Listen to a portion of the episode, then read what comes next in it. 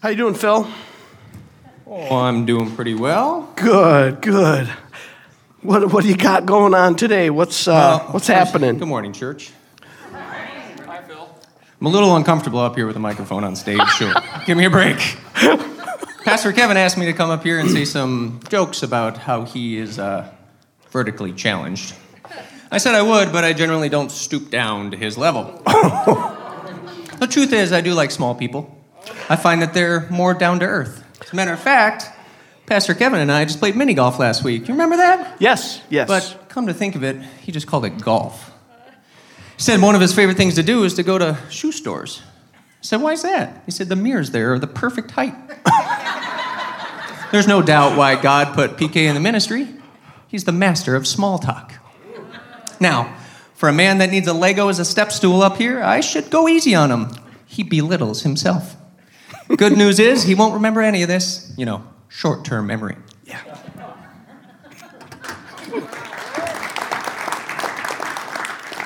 Thank you, Phil. Will you set that in the front seat for me? Thank you very much. I did ask Phil to come up and do that because I felt it was better for somebody else to say short jokes rather than me. And it would be better to, to actually, you got to insert the short guy in the joke. So it, I, I just appreciate that, Phil. And by the way, you always kill me. Thank you very much. If you don't understand that, just ask me later. I know he does, but uh, if you don't understand what that means, I'll tell you later. Well, we're finishing up this series called Small, and uh, today I want to focus on Mark chapter 12. I'm going to start reading at verse 41. If you want to follow along, it says, Jesus sat down opposite the place where the offerings were put and watched the crowd putting their money into the temple treasury. Many rich people threw in large amounts, but a poor widow came and put in two very small copper coins, worth only a few cents. Calling his disciples to him, Jesus said, Truly, I tell you, this poor widow has put more into the treasury than all the others. They gave out of their wealth, but she, out of her poverty, put in everything, all she had to live on. Today, I want us to look at three particular truths that we see from the scripture.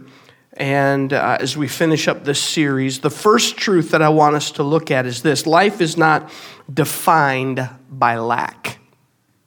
Life is not defined by lack. Now, Jesus often taught in the temple courts. And I want you to, to, to get this. I want you to understand this that the temple in Jerusalem, uh, the majority of it did not have a roof. Okay, they didn't have to deal with weather the way that we do. And so it was open. And so there, there, was no, there was no ceiling on it. And so it was called, a, a lot of the areas are called courts. And Jesus taught in these courts, and one particular court that Jesus taught in uh, very frequently was called the court of women. And all the ladies said, Amen. I, man, I've been in church since I was a little kid. I have never heard that until I studied this week for this message that, that Jesus, that he, he spent a lot of his time teaching in the temple courts, and it was the, temp, the court of women so that women were able to hear what Jesus was saying. And the reason they called it the, the, the court of women, because that's as far into the temple as they were allowed to go. There were other parts of the temple for other reasons. There was the, the, the, Gentile court where the Gentiles were allowed to go, and there were areas where only men were allowed who were Jewish. Uh, and, and in this particular area where Jesus is teaching, in the court of women, there were also called, it was called the treasury. There were, there were 13, we would call them um, almost stations and in each of those stations around the outside edge of the, the, at, the, at the outside limit of the court of women, there was a container.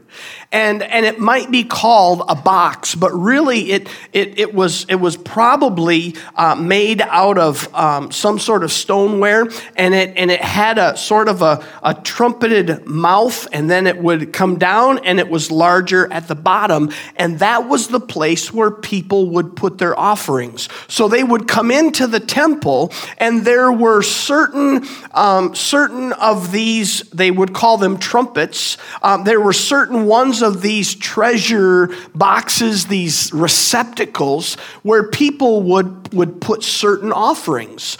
Um, when you came into the temple, there was one immediately, and that one was where people paid what was called the temple tax. And so that was something that was used for the upkeep of the temple. But there were also uh, certain ones of these trumpets where people would come and they would put guilt offerings, or they would put sin offerings, or they would put uh, even a voluntary offering. And, and they may even have been designated different different trumpets, different offering receptacles for different types of offerings. Instead of bringing an animal to the temple, they would bring the monetary equivalent of that animal.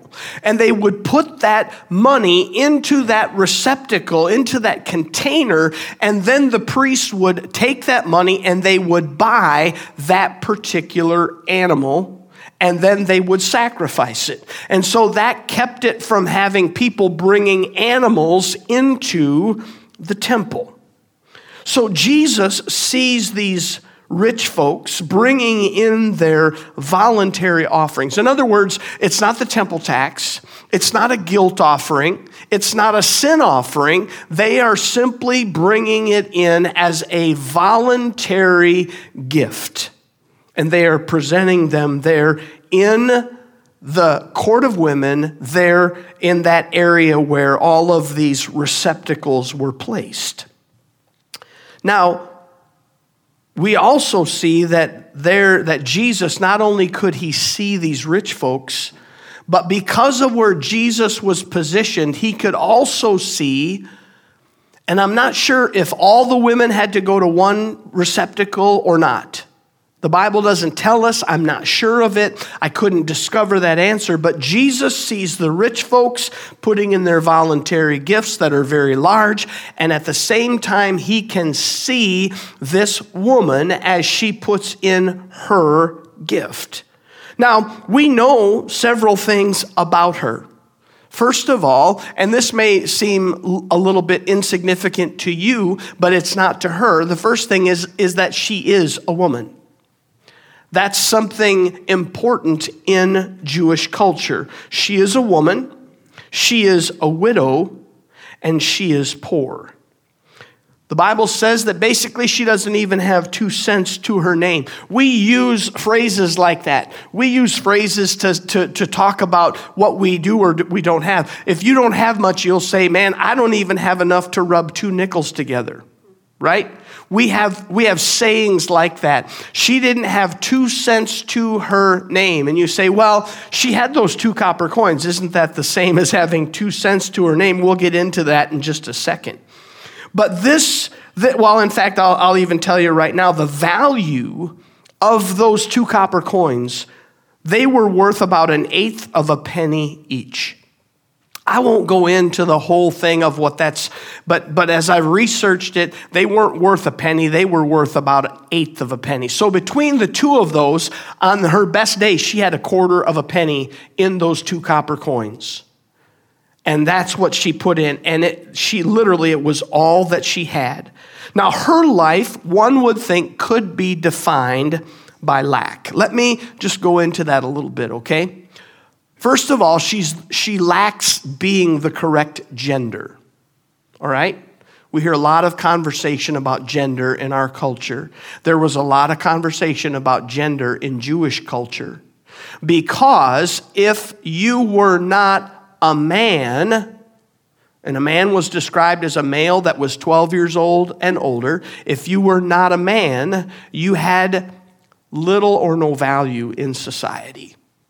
Women did not have value. So she was, uh, there, there was a lack in her life because she lacked being the correct gender. Secondly, she lacks a husband. For a woman in Jewish culture, a husband was step number one. Now, in our, in our society today, it's, that's, it's very different but we're trying to get a grasp on this culture that we're talking about here in the first century in Jerusalem. A husband was something that was absolutely mandatory for a woman to have any value. Her value was found in being a wife. Now, there was another thing that she lacked. She, she apparently lacked children. She apparently lacked sons because if she had sons, those sons more than likely would have um, invited her into their home and they would have provided for her. So, more than likely, she lacked sons. She also lacked financial resource. She had those two copper coins, was all that she had to her name. I remember when I was a kid one day, I asked my dad if we could go probably to McDonald's or something like that. I might have even mentioned this to you recently, but my dad said he didn't have any money. I said, wait a second, you're telling me you don't have any money in your wallet? He opens his wallet, there's no money in his wallet. I said, what about the credit union? He said, Nope, there's no money in the credit union. I'm like, We're poor. I was, I was just stricken with the sense that we were impoverished at that young age. But she didn't have any resources at all. She also lacked a future. There was no one to provide for her. She had no value within society. Her life could have been defined by lack. Let me ask you this Do you allow lack to define you? Do you allow lack to determine your value?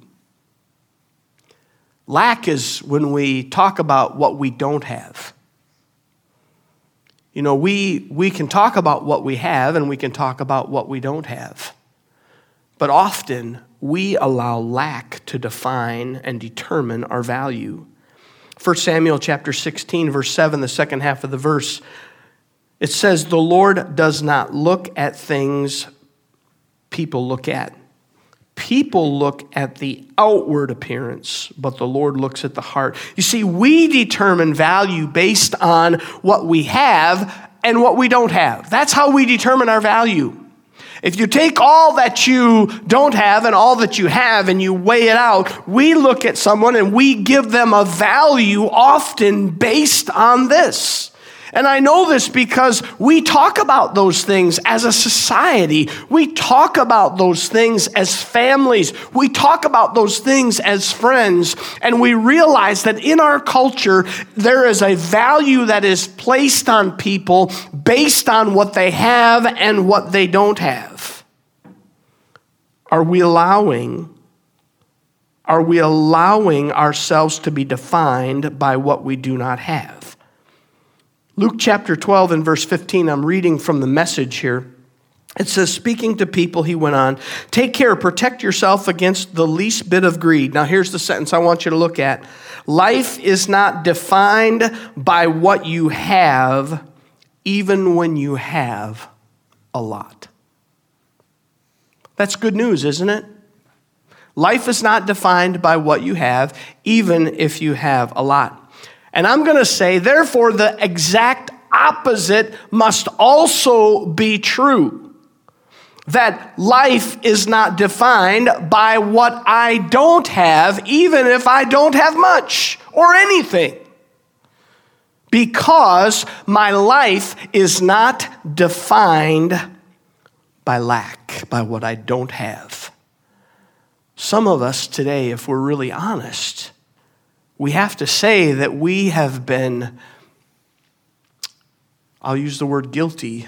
I, I don't, I'm not trying to use that as a heavy handed word, but we, we've thought about our own value based on what we have or what we don't have.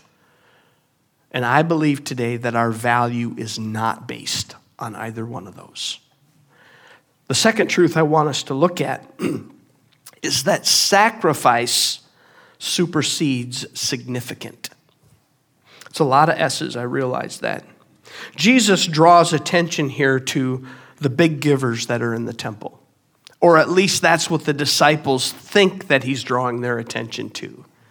He calls the boys over, hey guys, look at this. And immediately they're, they're automatically drawn to, the, the to seeing these big gifts, okay? These big monetary gifts that are coming in. And, and, and they, they did it a little bit different um, than we do it here today. I mean, you can pull out your phone, you can, you can, uh, you know, pull up your your your your camera. You can you can get that QR code in front of you, and you can you can give in seconds, and no one else knows about it. You can, you can send a, a, a, gift to an organization in the mail. No one else knows about it. Here in the temple, they were giving it, it was very public was happening in a very public setting, a very public way. And there was lots of rich people who were throwing in large amounts, and obviously the disciples were very impressed. But Jesus said to them, Guys, I want you to know something. They're giving out of their abundance, they're giving out of their wealth. And this widow is giving completely differently. You see, she's giving, as he compares that, she's giving something that to the disciples seemed like absolutely nothing. It seemed like nothing. We, we use the very words two cents. I'm going to give you my two cents worth because it, it, it amounts to nothing. We equate that with nothing. And that's what she was giving. But Jesus looked past the significant givers to the sacrificial giver. Do you see what I'm saying? He looked past the, the, the, wealthy people that were coming up with their large financial free will gifts and, and he pays attention. He draws the disciples' attention to the woman because she is giving not a large gift, she is giving a sacrificial gift. She gave out of her poverty, she gave literally her all. Jesus is saying here that, that two cents is, is more than all of these, these large gifts because of sacrifice. Sacrifice is what makes a gift big. I want to draw your attention to the Apostle Paul when he's writing about the Macedonians in 2 Corinthians chapter 8, verses 2 to 4.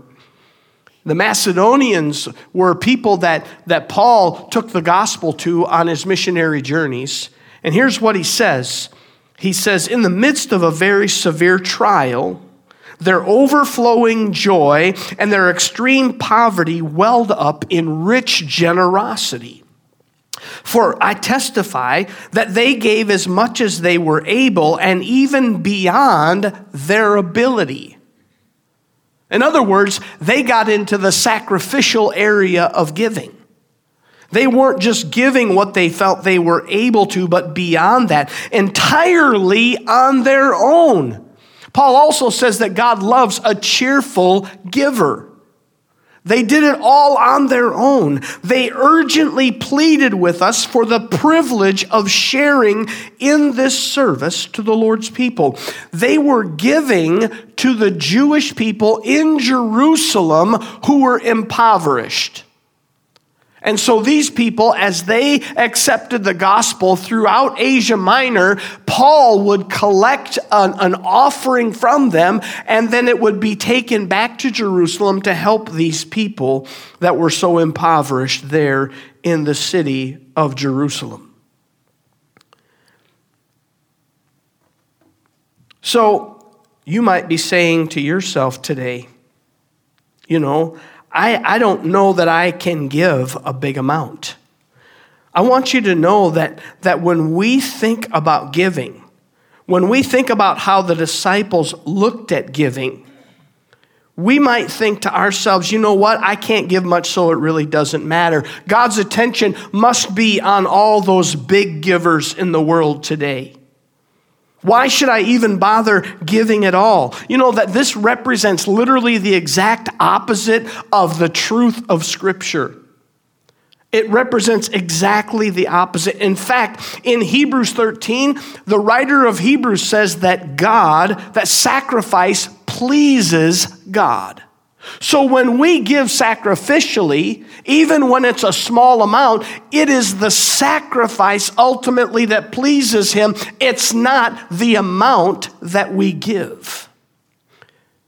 In Second uh, Corinthians chapter 8, verse 12, Paul says this For if the willingness is there, the gift is acceptable according to what one has, not according to what one does not have. You might say, you know what, um, my ability, it's just too small to really make a difference. So why should I worry about giving God from my ability?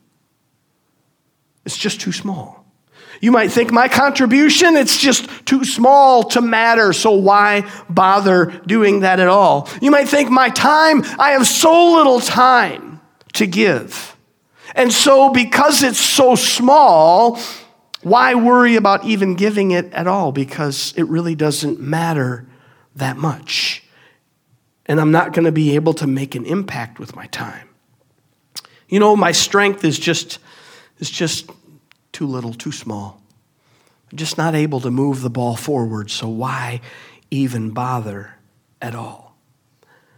You might feel that because you can't do or you can't give much and it really doesn't matter. But I want you to understand that is a lie from the pit of hell to get you to not give your ability, to not give your time, to not give of your resources to not give of your life, to not sacrifice, because sacrifice pleases God. And the pit of hell wants you to not be worried about pleasing God. God is attentive to the sacrificial. His attention is not based on how much. Numbers don't matter to God, but the heart does the sacrifice always supersedes the significant. Pastor and theologian A.W. Tozer in the beginning of the 20th century said this Not by its size is my gift judged, but by how much of me there is in it. Man, that's a great quote.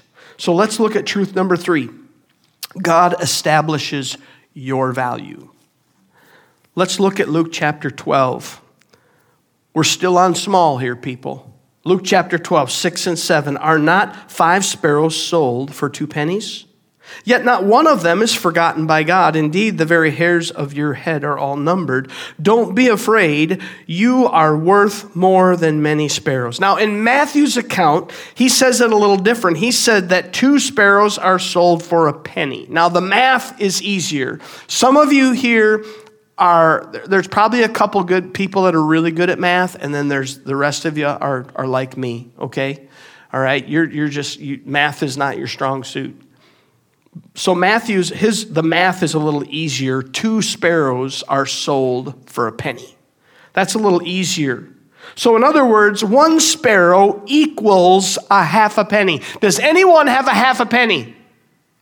You got a half a penny? Yep. It's all right. I, I thought maybe I missed something. Does anybody, anybody here, uh, do you have a half a penny? Anybody? Anybody? Why? Why? They don't make one. We don't have one. That is, that is, a penny is the smallest denomination that we have. We don't, in fact, do you know that it costs more to produce pennies than pennies are worth? We don't have anything smaller than a penny. It's the smallest denomination that there is. And a sparrow is worth less than the smallest denomination that we have available to us. And so, what you have to do is increase the number of sparrows until it equals that smallest denomination that we have. And in the first century, the, the equivalent of that, that, that small coin, we can refer to it as a penny, was two sparrows. So you had to increase from one, you increased it to two, and now, okay, that's the equivalent. Luke says the same thing that one sparrow equals less than a penny, uh, but then he gives a different equation. Luke says that five sparrows are sold for two pennies. Now, that's different than Matthew. Matthew says that, that uh, two sparrows are for one penny. Luke says five sparrows are for two pennies. The difference is the fifth sparrow. The fifth sparrow has no value. The fifth sparrow is thrown in as an incentive to get you to buy. Are you with me? It has no monetary value. It's just to sweeten the deal a little bit. God doesn't forget even the fifth sparrow. He says, Are not five sparrows sold for two pennies? And God does not even one of them doesn't fall to the ground apart from God knowing it and being aware of it. Even that fifth sparrow that has no monetary value. And then he says, Don't be afraid, you're worth more than many sparrows. God is aware of a valueless sparrow. And if he is aware of a valueless sparrow, and if he keeps track of the numbers of the hair on your head, he knows what your value is. And he's placed a value on me, on you. The other day, my daughter in law, Amy, was getting a significant amount of hair cut off. And she asked Levi, she said, Should mommy donate her hair? To somebody who needs it? And his eyes lit up. And he said, Yeah, Grandpa.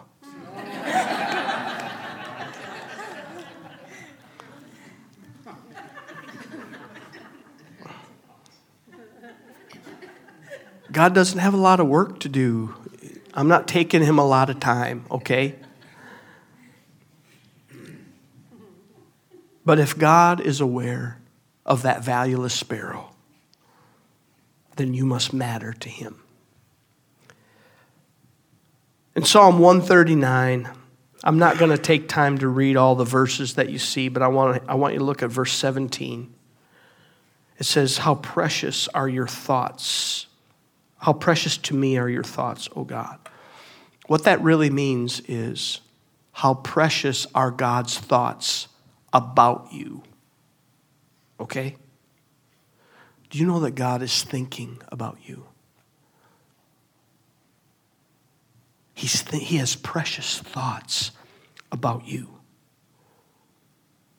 God continues to think of us. It's incomprehensible, it's overwhelming that God would take the time to write down all of our days in His book. In Ephesians chapter 2 verse 10, Paul says this, "For we are God's handiwork, created in Christ to do good works, which God prepared in advance for us to do." You are God's handiwork. You are God's handiwork. You are precious to Him. He loves you. He has set a value on your life. You say, wait a minute, what do you mean, God? The scripture says that God sent His Son Jesus. He gave His life as a ransom for many. We've all seen movies where some child of a rich guy is abducted and they get a note in the mail and it says, hey, give us a ransom, we'll give you your child back, right? They don't ask for 10 bucks. They ask for hundreds of thousands or millions of dollars. They ask for exorbitant amount. Why? Because they know that that person places a high value on their child. Jesus gave his life as a ransom for your life and for mine. He places a high value. It is a lie from the pit that you are worthless. And yet, for many of you, the words worthless have circled around and around and around in your mind for years.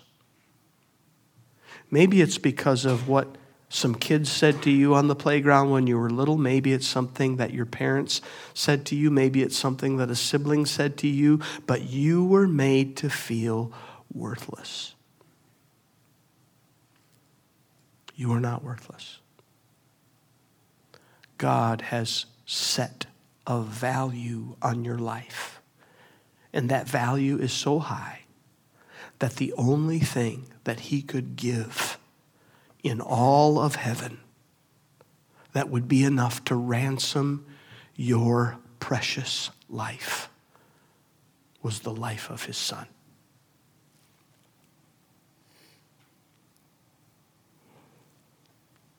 Would you bow your heads with me? Father, we've been talking for the last month about small. And we've had some fun with it. But this is the serious part. Because we've been lied to. We've been told that if we don't have much money to give, if we don't have much time to give, if we don't have much ability to give, it's not really even worth it. So why bother? We've been told that we're pretty worthless. And we've believed it. And Father, today, even though these lies that have been told about being small, Lord, I pray that we would acknowledge that these indeed are lies from the pit of hell. And so today, Lord, as, as we close, I, I just want to speak to the person that feels like, you know what? You've bought into one or both of these lies in your life, and you realize today that they are lies, and you feel the Holy Spirit really, really working in you that these are lies and, and that you need to acknowledge that they're lies. And you need to set them aside and believe the truth. And the truth is that God values sacrifice above that which is substantial. And that God has placed a value on your life that is worth more than anything, any amount of money this world has to offer. So, as we close today, if you feel the Holy Spirit speaking to you, I just want to pray for you as we close. Just slip your hand up just to signify, yep, Pastor Kevin, thank you. Yes. All over this place. Come on, let's all stand together, shall we? Father, I'm so grateful that your word speaks to us through the power of your Holy Spirit. And Lord, for the one that's here today that has felt like they are, they just, they're worthless. They're, their, their, their little bit of time, their little bit of ability, their little bit of resource, their, their just, just their whole being is worthless. Father, we acknowledge that that is a lie from the pit of hell. Come on, if you acknowledge that's a lie from the pit of hell, just say amen. Father, we acknowledge that that is a lie from the pit of hell. You have placed a value on us. You have given your son as a ransom and Father, for the one that's here today that maybe has never accepted Jesus as their Savior, they didn't realize that you gave your Son Jesus as a ransom for them. I pray that today they would simply say, Father, I just receive what Jesus has done for me. I accept it. I embrace it. Father, thank you for placing a value on my life. God, we thank you today. In Jesus' name we pray. Amen. Amen. Amen. It has been great to worship with you today. I want you to do me a favor. I want you to drain that coffee pot out there. Okay? I do. I want you to drain it. Let's fellowship together. God bless you. Thanks for being here today.